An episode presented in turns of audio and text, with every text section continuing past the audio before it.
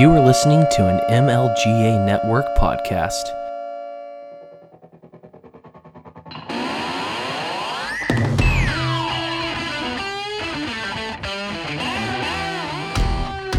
Welcome to Make Liberty Great Again, the best damn Liberty podcast that you've never heard of. Chuck and I will be your guides as we peer into the ridiculous reality that is our society and our government. Let's get to it. Welcome to Make Liberty Great Again. I'm your host, Cam Harless, and my gosh, I've missed you guys. I haven't recorded or edited or published much of anything over the last couple of months. There are a couple of reasons for that. Primarily, probably the apathy caused by the coronavirus and the demotivation that comes from being a news show and the only news being the same thing over and over again, and the coronavirus is just boring.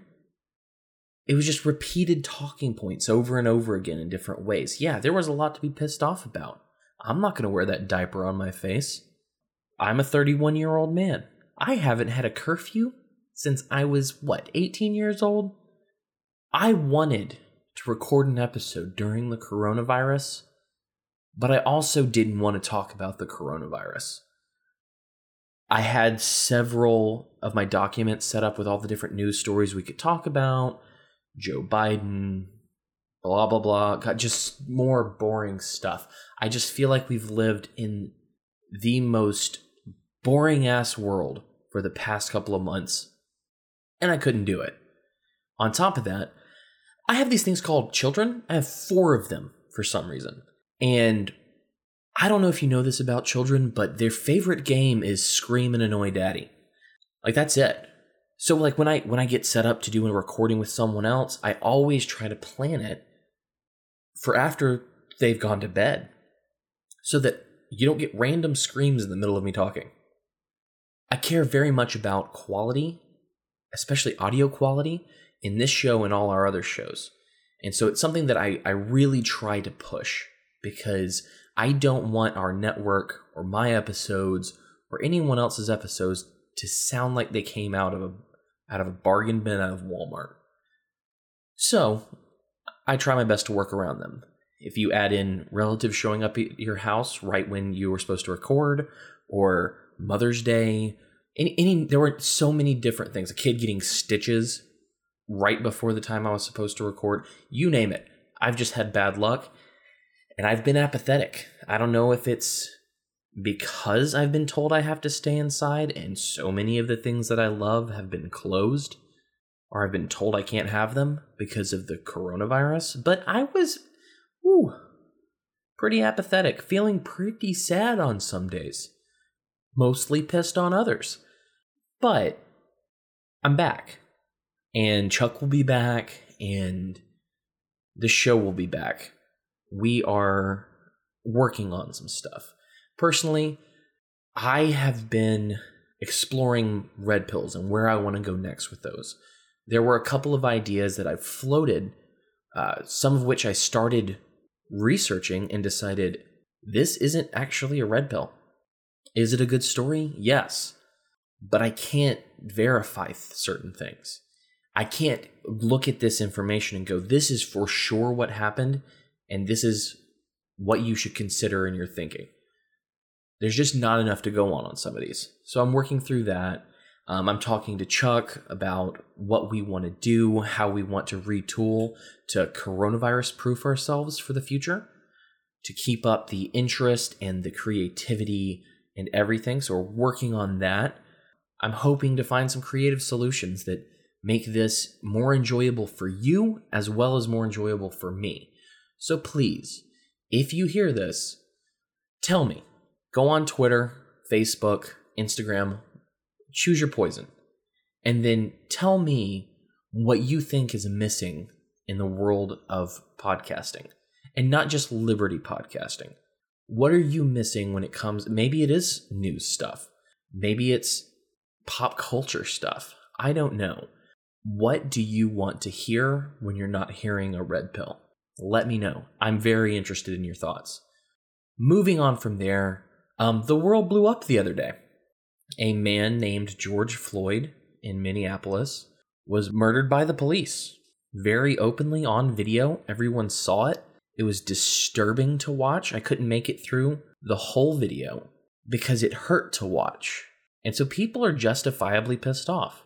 People are killed by the police all the time, constantly. So I do feel like there is a conversation that needs to be had on this show. And I wanted to invite on uh, Thaddeus from Thank You for Your Servers and Kim from Lesbertarian to talk over this situation. I am a white boy, so I don't have the black experience, but I have friends that are open minded and nuanced thinkers that do have that experience. And we are two sides of the same coin. So I'm excited to talk to them because I have my reactions, I have my thoughts, I have all of these emotions about what I've seen. I mean, for God's sake, I saw them tearing up my hometown on Twitter. I have thoughts about this, and I wanted to have someone on that could have that conversation with me that has seen the other side and that has rationally walked through their thoughts and said, you know what? Where should I land? Not based on skin color, but based on logic, reason. I mean, emotions are not a bad thing to have. And you know what? Your emotions do tell a lot about you, how you think, and what you are, what you do. But I wanted to have some people on that can talk about this and that we can come to an understanding together. Because let's be honest, the police brutality in America is bad. George Floyd is just the newest name on the list of people that have been murdered by the state. Eric Garner, Philando Castile, Daniel Shaver, Duncan Lemp, all of these people were killed by policemen. And it's a conversation worth having. I think it could be a very good conversation. I think it could be very enlightening, not only to myself, but perhaps to you. So I'm excited to record that a little bit later this week, and I'll post it as soon as I can. Beyond that, I just wanted to address something that I keep seeing on Twitter and on Facebook. White people, black people, indigenous people, Asian people. Everyone seems to be saying that the system is broken. I understand the idea behind this statement. However, I have to push back at the validity of it. Here's the deal for something to be broken, it has to have been changed or harmed to the point that it can no longer fulfill its intended function. That is not what we're seeing. Yes, the system is corrupt. Yes, the system is filled with darkness and violence and horrible, monstrous things led by evil men, but the system that we live in is not broken. It's working as designed, it's working as intended. This system is the state. The state runs on violence and control. It runs on indoctrination, fear mongering, and cowardice. It works on making people feel safe and stripping them of their freedoms at every turn. George Floyd, Duncan Lemp, Daniel Shaver, Eric Garner, Philando Castile, all of these names that you know, or some that you don't, were killed because they were controlled by someone. George Floyd was killed because he gave a cashier a fake $20 bill. Do we know if he knew it was fake? No. Should that cashier have called the cops? No. The state was set up as a means to control. You can paint it with as many pretty words or pretty pictures as you would like, but the case is there are millions of people on this planet on either side of right or left that wish to control you. They want you to think like they think. They want you to do things that they do. They don't want you to disagree. They don't want you to dissent. As was shown with Ruby Ridge, if you walk away and try to live your own way, they will still hunt you down. The system isn't broken. It was flawed from the very beginning. The Constitution, despite all of its many praises that are, are sent its way every day, enabled what we have right now. government overreach, federal overreach, federal police, all of them have made it possible for cops to shoot or to put their knee on an unarmed man's neck and kill him and barely get a second look. Why did it take four days to put that cop in custody? The police are the sword of the state.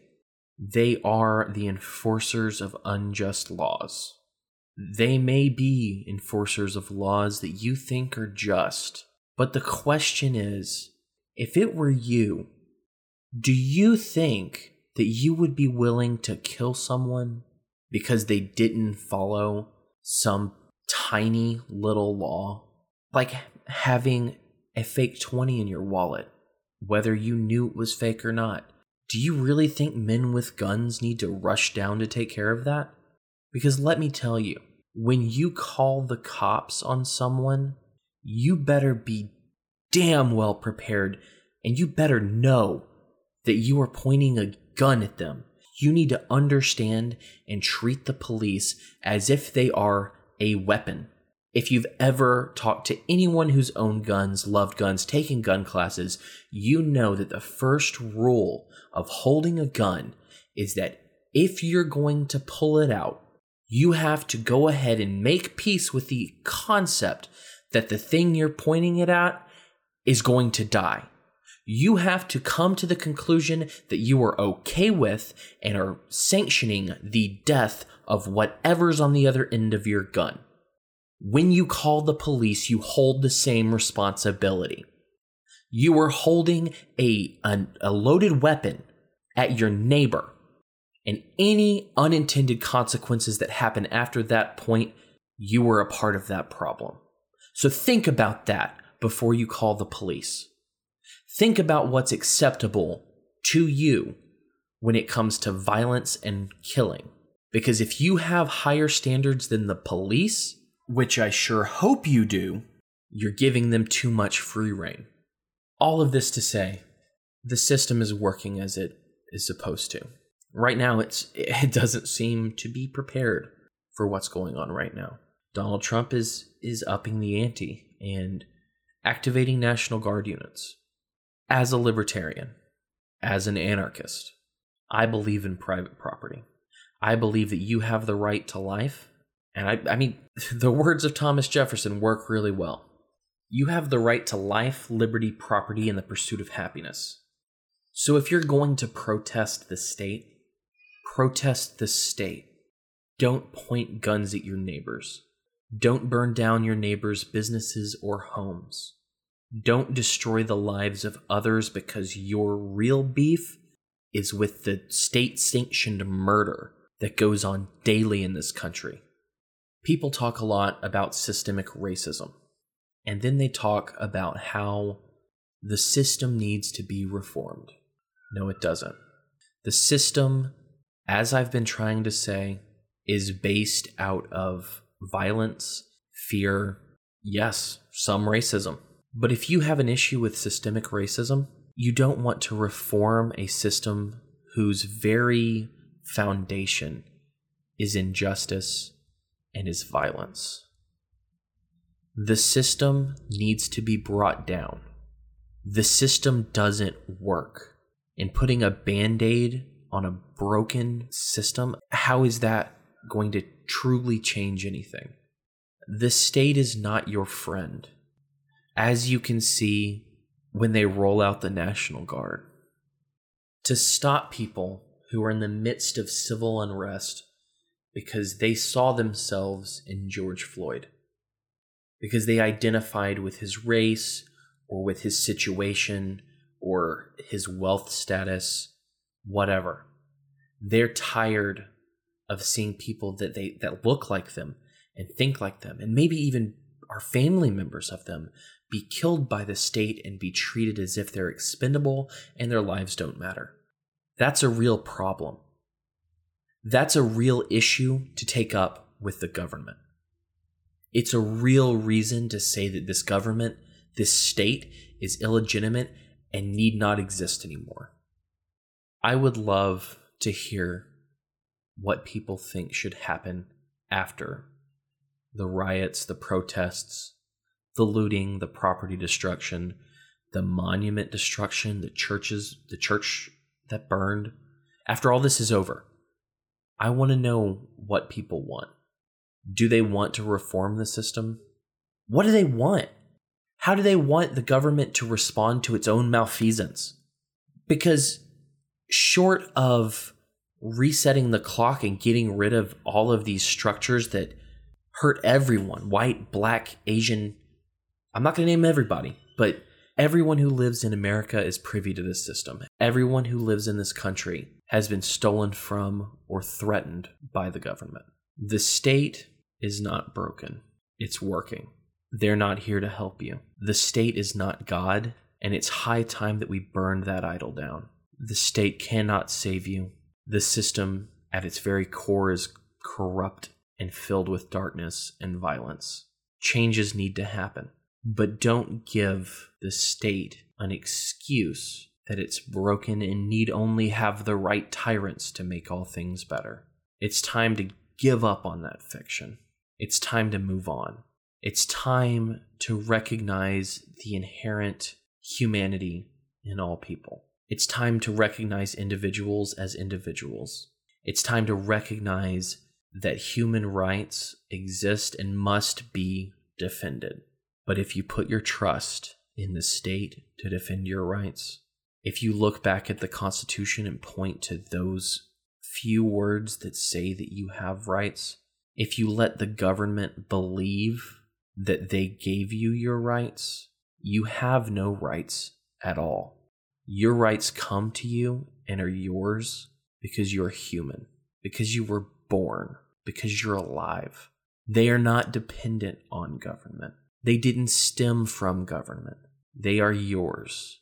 And we all have to protect our rights rights to, to speak freely, rights to bear arms, rights to worship how you want to worship, the right to be left alone, the right to choose who you associate with, the right to voluntary and peaceful trade between people. The system, it can't be fixed, but we can. We can realign our thoughts. We can think logically and reasonably. We can think in terms of justice for the individual. The individual is the smallest minority on the planet.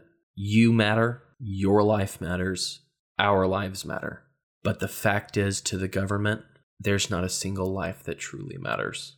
There's not a life that they wouldn't snuff out if it disagreed or took actions to get away. The only person on this planet that can make you free is you.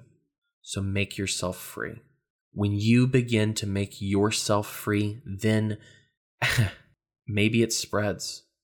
I'm not here to persuade everyone to think like me. I'm here to share my thoughts.